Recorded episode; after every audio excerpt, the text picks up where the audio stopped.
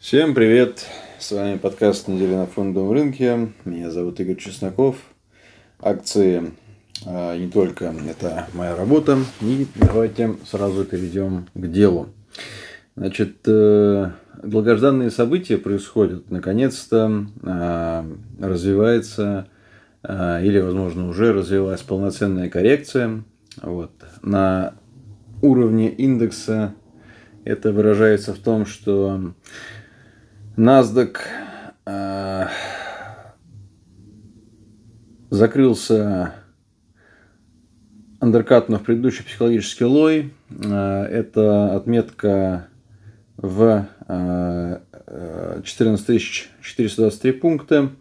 И второй психологический лой, который он андеркатнул буквально за 2 дня, это 14 530 пунктов. Вот. Я показывал эту картинку, в общем-то, визуализацию к ней я пришлю. Вот, не знаю, тут видно или нет, как это выглядит, но, в общем, наверное, не очень разборчивая история.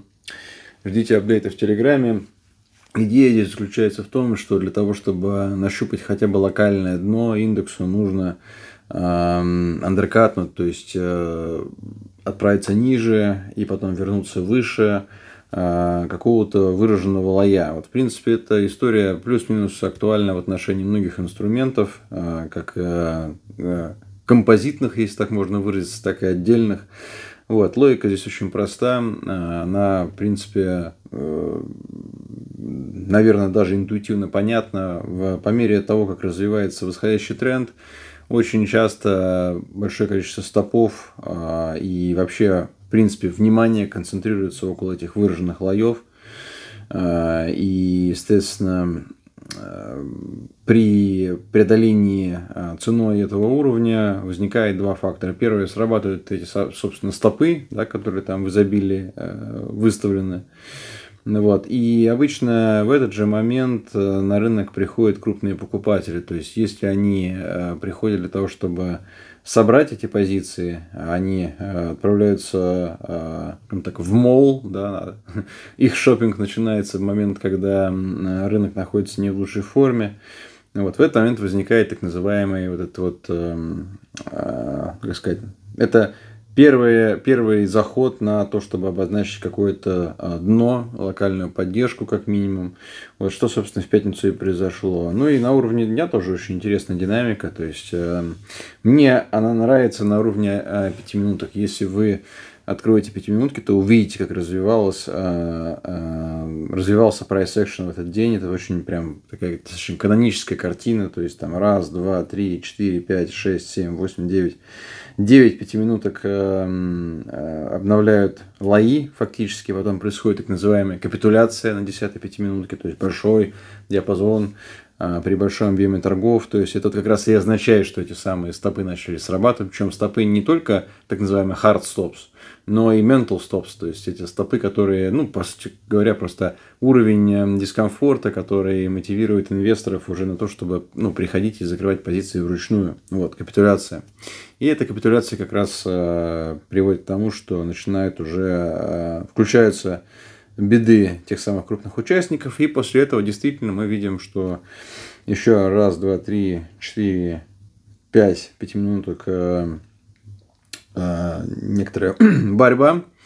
Вот. И после этого на 5-минутном же графике цена, то есть индекс восстанавливает сначала 10-дневную скользящую, 10-интервальную скользящую среднюю, потом после некоторых раздумий 20 интервальную экспоненциальную линию и очень решительно отправляется выше, после чего там, спустя еще там, по-моему, 7-8 интервалов скользящие средние начинают структурироваться в восходящий тренд и, в общем-то, может говорить о том, что, по идее, в этот рынок уже вступили там, в полную мощь когорты и институциональных инвесторов, и ритейл-инвесторы тоже распознали, это трейдеры, точнее, и поддерживают этот тренд. Вот так это у нас, в принципе, и выглядит.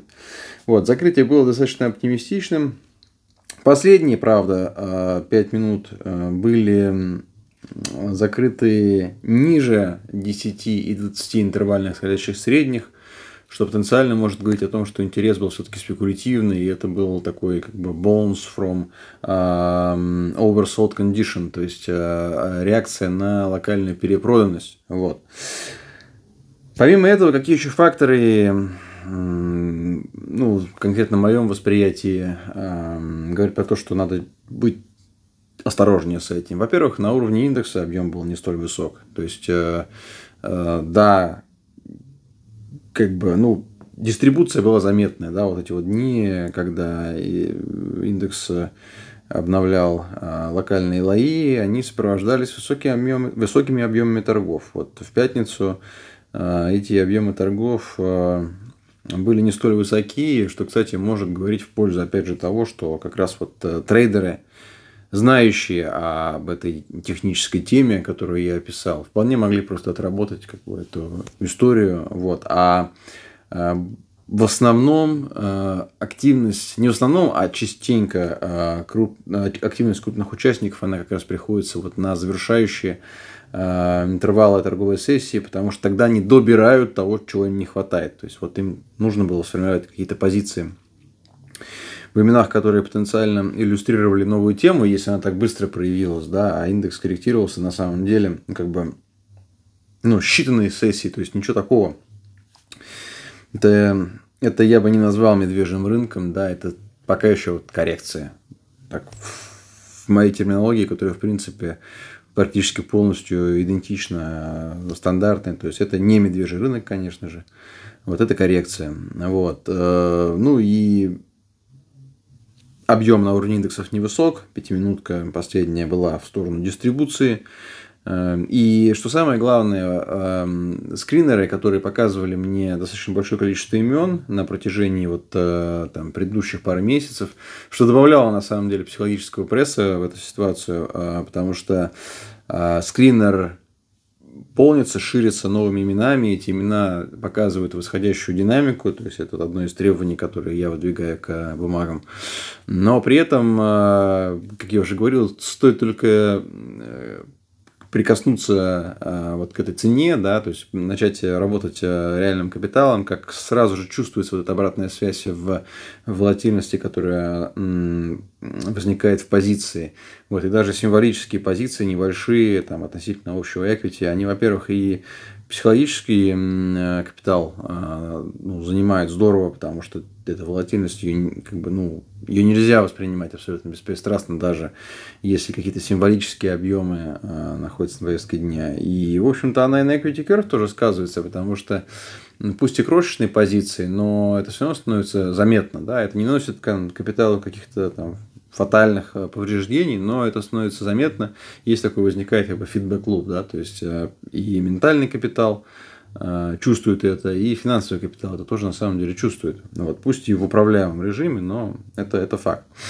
Вот, и вот на протяжении прошлых 2-3 недель скринеры стали показывать меньше имен. То есть то, что их наполняло раньше, мне очень здорово напомнило вот это лето. Сейчас уже сходу не восстановлю, лето, когда была неопределенность в переговорах торговых между Китаем и США. И вот тогда то же самое было. Скринеры были, как это говорят, densely populated, если так можно выразиться. То есть их там было много имен. Вот. Но эти имена были не про какую-то новую там, выраженную тему на этом рынке. Это были имена, которые на самом деле были же и здесь, то есть это какие-то промышленные компании, ну, условно говоря, циклические компании, там какие-то производители бумаги, там что-то такого, вот, честно говоря, даже вот, ну, стали было очень много в этот раз, видимо, под инфраструктурную программу. Вот. В прошлый раз тоже ее было немало в тот период. Почему? Потому что у них начинают расти как бы, показатели, которые меня интересуют. Они становятся как бы, на уровне просто баланса, немножечко похожи на активно растущие компании. Но тут очень важно знать, что у них этот период обычно знаменует вершину их котировки, в то время как у подлинного роста это означает лишь начало. Вот. Соответственно, скринеры сокращают количество имен. И в моем понимании это на самом деле здорово. Это означает, что коррекция все-таки полноценная и дистрибуция происходит по широкому рынку, что в свою очередь расшифрую дистрибуцию по широкому рынку, я подразумеваю, когда я говорю это, я подразумеваю, что продают все. Вот, когда продают все, общее, там, не знаю, 10 тысяч бумаг падают в цене, значит, продают все, индекс тоже корректируется, каждый отдельный бумаг корректируется. И вот на этом фоне как раз стихает тот самый ценовой шум, да, который вызывают эти вот мечущиеся по рынку ритейл-инвесторы, небольшие организации, там, бутиковые хедж-фонды и так далее. Ну и, собственно, национальные деньги тоже думают, как и все остальные. У них тоже, в общем-то, тот же вопрос относительно того, как бы, что будет на рынке дальше, да, и как надо позиционироваться. Поэтому по мере того, как будет сокращается ценовой шум, появляются новые истории. Вот, наверное, пока еще... Естественно, в таком контексте малое количество имен в скринере, которые там сейчас примерно раза в полтора сократилось у меня, это потенциальная история про то, что это уже более целевой скрининг, как раз который может показать те истории, которые будут актуальны на фондовом рынке в следующем цикле, когда он начнется. Вот. Но говорить о том, что там вот мы откорректировались, отправились вверх, это, конечно, преждевременно. Вот. Не знаю, как будет развиваться ситуация, маловероятно, конечно. Лучше бы, чтобы еще покорректировался этот рынок. Вот, 200-дневная скользящая средняя также недалеко, примерно 3%, наверное, текущего уровня. Вот, она сейчас по закрытию, я опять же говорю про Nasdaq, она сейчас на 13 960, а индекс, соответственно, закрылся на 14 566. Вот, это коррекция, которая произошла бы там в течение ближайших 2-3 недель, была бы весьма конструктивна, потому что она уж точно, вот этот вот общий уровень воды бы снизился, да, и на фоне этого уровня воды стало бы видно, в общем, какие лодки действительно, какую даже метафору здесь подобрать, не знаю. Ну, в общем, это многоголосие должно стать более тихим, да, и на фоне него так, будущие таланты должны стать более различимы. Вот, соответственно, про то, как позиционироваться в таком рынке, все понятно, да, это, конечно же, кэш, вот, и это как раз вот эти вот там предыдущие, сколько, ну, 2 недели, по сути, тот момент, когда система, которой я придерживаюсь, работает как раз на все 100%, она полностью защищает от присутствия в рынке. И, в общем, я, конечно же, счастлив и благодарен за это. Вот, теперь более актуальный вопрос – это как бы что покупать, да, и когда. Я увидел пару имен за прошлые несколько торговых сессий. Вот, они находятся в таком как бы неоднозначном положении, если так можно выразиться, то есть… С одной стороны, те бумаги, которые на таком рынке растут, когда все падает, это хорошо, да, это интересные бумаги, потому что, ну, действительно, они идут прям вот как бы против течения, да, и, в общем, это интересно, потому что это означает, что их покупают, да, когда, в общем-то, на рынке мало кто хочет присутствовать, но здесь есть один нюанс, опять же. Помните, что на этом рынке, американский рынок, это, в общем, вершина, наверное, ликвидного капитала сейчас по сей день, и это еще будет в какой-то обозримой перспективе точно. И помните, что все, что видите вы, видят все остальные. И вот эти вот 10 тысяч инструментов, с которыми мы работаем, это на самом деле не так много, потому что за ними следят десятки тысяч, сотни тысяч, возможно, там, миллионы участников со всего мира, и это участники какие? Это институты, это организации, которые там снабжены лучшими кадровыми ресурсами, техническими ресурсами, их аналитические департаменты занимают этажи, и там, в общем, они все, что только угодно предпринимают для того, чтобы найти лучших из лучших, начиная там от, во-первых, более привилегированного доступа к информации. Конечно же, все это жестко регламентировано, но, как всем нам известно, любые регламенты для денег – это как, не знаю, как волнорезы, да, они их обтекают и все равно находят самый простой путь. То есть, конечно же, есть так называемый differential disclosure, то есть disclosure информации, доступность информации не для всех, не сразу, очень последовательно, и, конечно же, она в первую очередь отражается в цене. Вот, поэтому это очень такое конкурентное, на самом деле, пространство, помните об этом, оно, в общем-то, как совокупность сил, оно нейтрально по отношению к каждому отдельному индивиду. Но на уровне индивидов оно экстремально конкурентно, я бы сказал так, жестко конкурентно по отношению друг к другу, об этом нужно помнить. И вот, соответственно, феномен бумаг, которые на очень слабом рынке растут, он может объясняться двумя факторами. Первый, позитивный, это означает, что действительно это та самая институциональная аккумуляция, и вот это как раз новая тема и есть.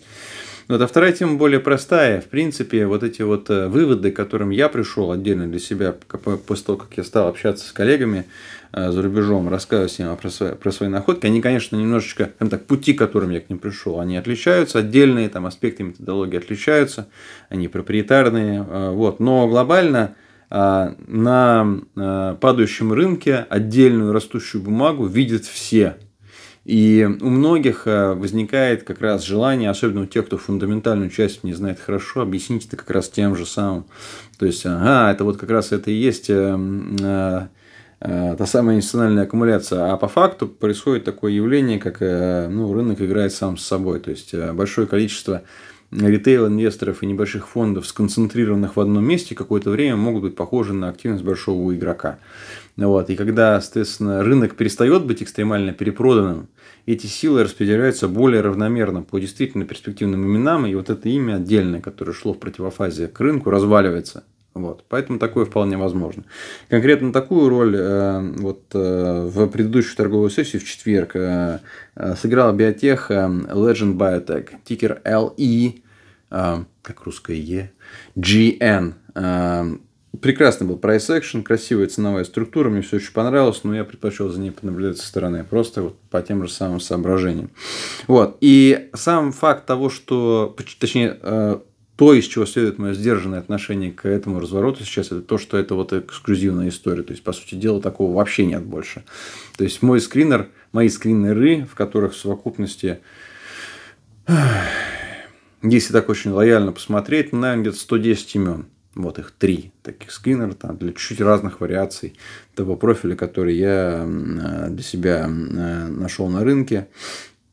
Вот они мне показывают эти 110 имен, среди них было одно интересное. Вот. Я начну сейчас шире смотреть, я даже начну выходить за пределы там, того, как сказать, ареала обитания, который я для себя очертил, просто чтобы убедиться, что я вижу все правильно, потому что я знаю, как эту историю видят некоторые коллеги, которые очень, скажем так,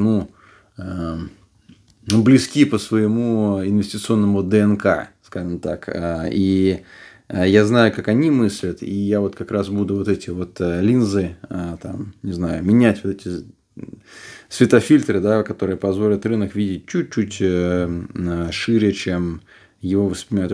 Just to be sure, да, то есть просто чтобы убедиться, что я в контанго с другими представителями своего племени, если так можно выразиться. Вот, поэтому интересная неделя, я еще продолжаю скринить, я пока еще не говорю про конкретные имена, потому что этот процесс сейчас требует особого внимания, то есть это не такой блиц с утра, это больше время, как минимум на выходных, то есть на это надо тратить сейчас там, раз в 2-3 больше времени, что, собственно, я сейчас и делаю. Вот, значит, прежде чем мы перейдем к текущей теме, я еще коснусь волатильности. Я очень хорошую метеорологическую карту нарисовал и ее опубликовал тоже в Телеграме. Посмотрите, там все очень понятно, где что. Вот, соответственно, если сейчас там 16-14 по волатильности VIX это затишье перед грозой, гром слышен где-то в районе там 20-16. Ну, вот, соответственно, 21, 22, это, точнее, слышен гром, это 22, наверное, 16. Вот гроза это 22 плюс-28. Ну, естественно, шторм начинается там после 30 в текущей картине. Ну, вот, соответственно, мы в пятницу все-таки отправились. Гроза еще пока не началась, все-таки еще громыхает на горизонте, но возможно, что ветер по-прежнему дует в нашу сторону, потому что в волатильности 10-дневный интервал выше, 20-дневного экспоненциального, они выше 200-ки. Единственное, чего не хватает волатильности для того, чтобы обозначить полноценный растущий тренд, это положение 50-ки выше 200-ки. Вот эту визуализацию тоже можно посмотреть на том скриншоте, который я прислал из e-сигнала. Вот. Ну и, соответственно, индексы, так еще тоже по ним кратко пройдясь, они, в общем-то, выглядят примерно как и NASDAQ. То есть никакой, только Russell держится выше. Вот. И это в данном случае несколько снижает вероятность конструктивной коррекции. Почему? Потому что все остальное, NASDAQ, Dow и S&P сейчас находятся в очень похожей ситуации, то есть они под 50-дневными линиями. Вот. Посмотрим, что будет с Расселом. Это, конечно, если что вызывает вопрос. Вот прям вот этому рынку не хватает Рассела, который капитулировал, чтобы перейти в полноценный режим сброса, да, перезагрузки и так далее. Будем смотреть за развитием ситуации. Вот. И тот вопрос, который я бы хотел сегодня обсудить, как раз есть для этого 10 минут, это суть так называемого price-volume анализа. То есть очень часто, когда я вот прям делюсь какими-то прям прикладными мыслями, да, в рамках вот этой коммуникации в Телеграме, я пишу про то, как ведет себя цена, подтверждена ли она объемом, не подтверждена объемом и так далее. И здесь, в общем-то, все, как бы здесь рынок воспринимается вот в такие моменты. Я маркирую, я начну их маркировать в Телеграме хэштегом technical side, техническая сторона. Вот. И в такие моменты на рынок я смотрю через призму анализа цены и объемов торгов. Вот. И это тот фильтр, там, не знаю, то видение, да, к которому приходит на самом деле плюс-минус все, кто приходит в профессию надолго и по-настоящему, потому что рано или поздно ко всем приходит осознание того, что в конечном счете то, что меня влияет на котировку инструмента, да, и как следствие на перформанс позиции, которые в этом инструменте аккумулированы, это просто спрос и предложение на этот инструмент. Не на товары и услуги, которые производит компания, там, не на, не знаю, там, не какие-то там новости, да, там, да, не отчеты, не цифры в балансе, не рекомендации аналитиков, там, не, да даже не сам рынок, а просто баланс между спросом и предложением в каждой отдельной бумаге. Вот и все. Вот что влияет на самом деле на них, на цену. Вот. И, конечно же, полностью прямо от индекса здесь отказываться нельзя. Вот. Индекс – это как бы течение, да, которое там в одну сторону, в сторону покупателей, в сторону продавцов. А поведение каждой отдельной бумаги – это вот можно, наверное, такую визуальную метафору подобрать, как парусник, который в этом течении находится. То есть в основном течение будет его нести просто туда, куда он несет. Вот, если он там в какую-то отдельную часть этого течения попал, там, или в воронку, да, то он будет там, быстрее плыть, да, или там, может, вообще его как-нибудь на дно утянет сразу в этой воронке. Но плюс-минус он будет дрейфовать так же, как и течение. Быстрее, если он находится ближе к центру. Вот. Но он на самом деле может плыть и против течения. Просто если его парус дует достаточной силы ветер, да, что в нашем случае означает как покупателей, сфокусированных конкретно в одном инструменте. Вот. Но опять же, течение, сильное течение по-настоящему, оно, в общем-то, может перебороть этот ветер, да, который дует в ту сторону, куда нужно, этому отдельному паруснику. Вот, поэтому price-volume анализ, по сути дела, ежедневный анализ того, что происходит в цене и в объеме торгов, это, ну, лично для меня это основная, по сути дела, призма, через которую я смотрю на рынок. То есть все остальное – это вспомогательные вещи, потому что это реальные следы тех ребят, у которых есть большие деньги, большие объемы в этой позиции, там, в этом инструменте, точнее. И те ребята, которые обычно знают больше, чем многие из нас. Вот на самом деле эти ребята знают больше, чем все остальные, потому что это или крупнейшие фонды, которые, опять же, пользуются бенефитами от этого самого differential disclosure, или это мажоритарные стейкхолдеры, которые, как бы, ну, априори более информированы. Вот, поэтому очень важно следить за тем, что происходит в цене, в объеме торгов. Вот. Я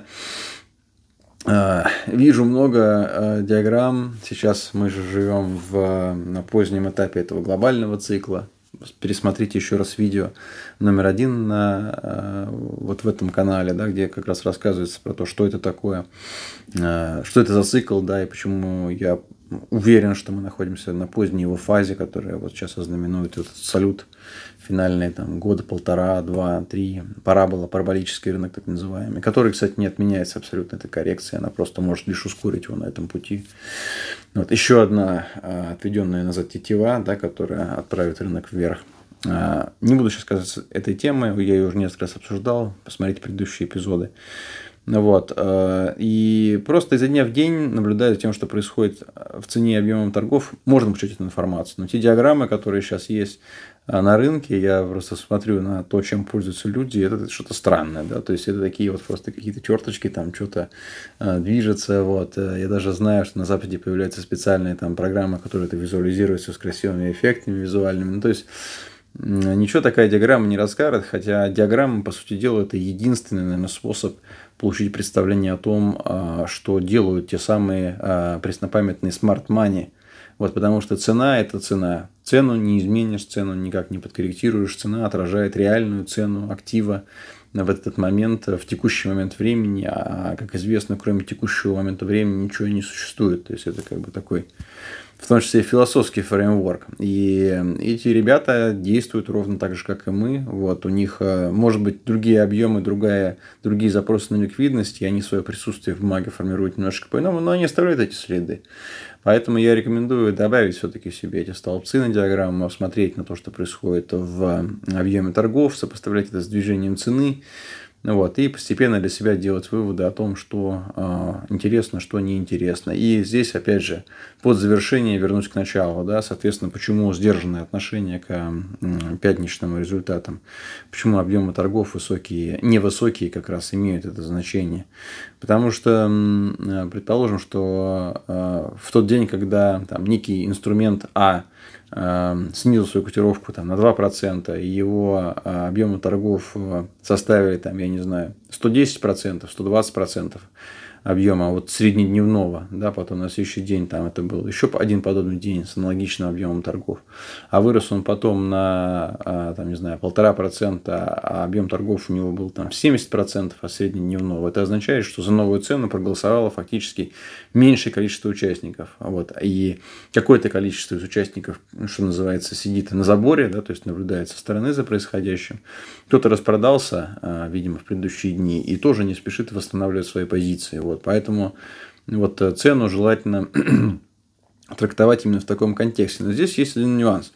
В прошлые годы развиваются так называемые даркпулы, да, это такие там, квази-альтернативные площадки, которые торгуют внутри себя, то есть они забирают с биржи определенные объемы, торгуют внутри себя, изолированно отчитывают сток под завершение торговой сессии и тем самым размывают объемы торгов. Вот.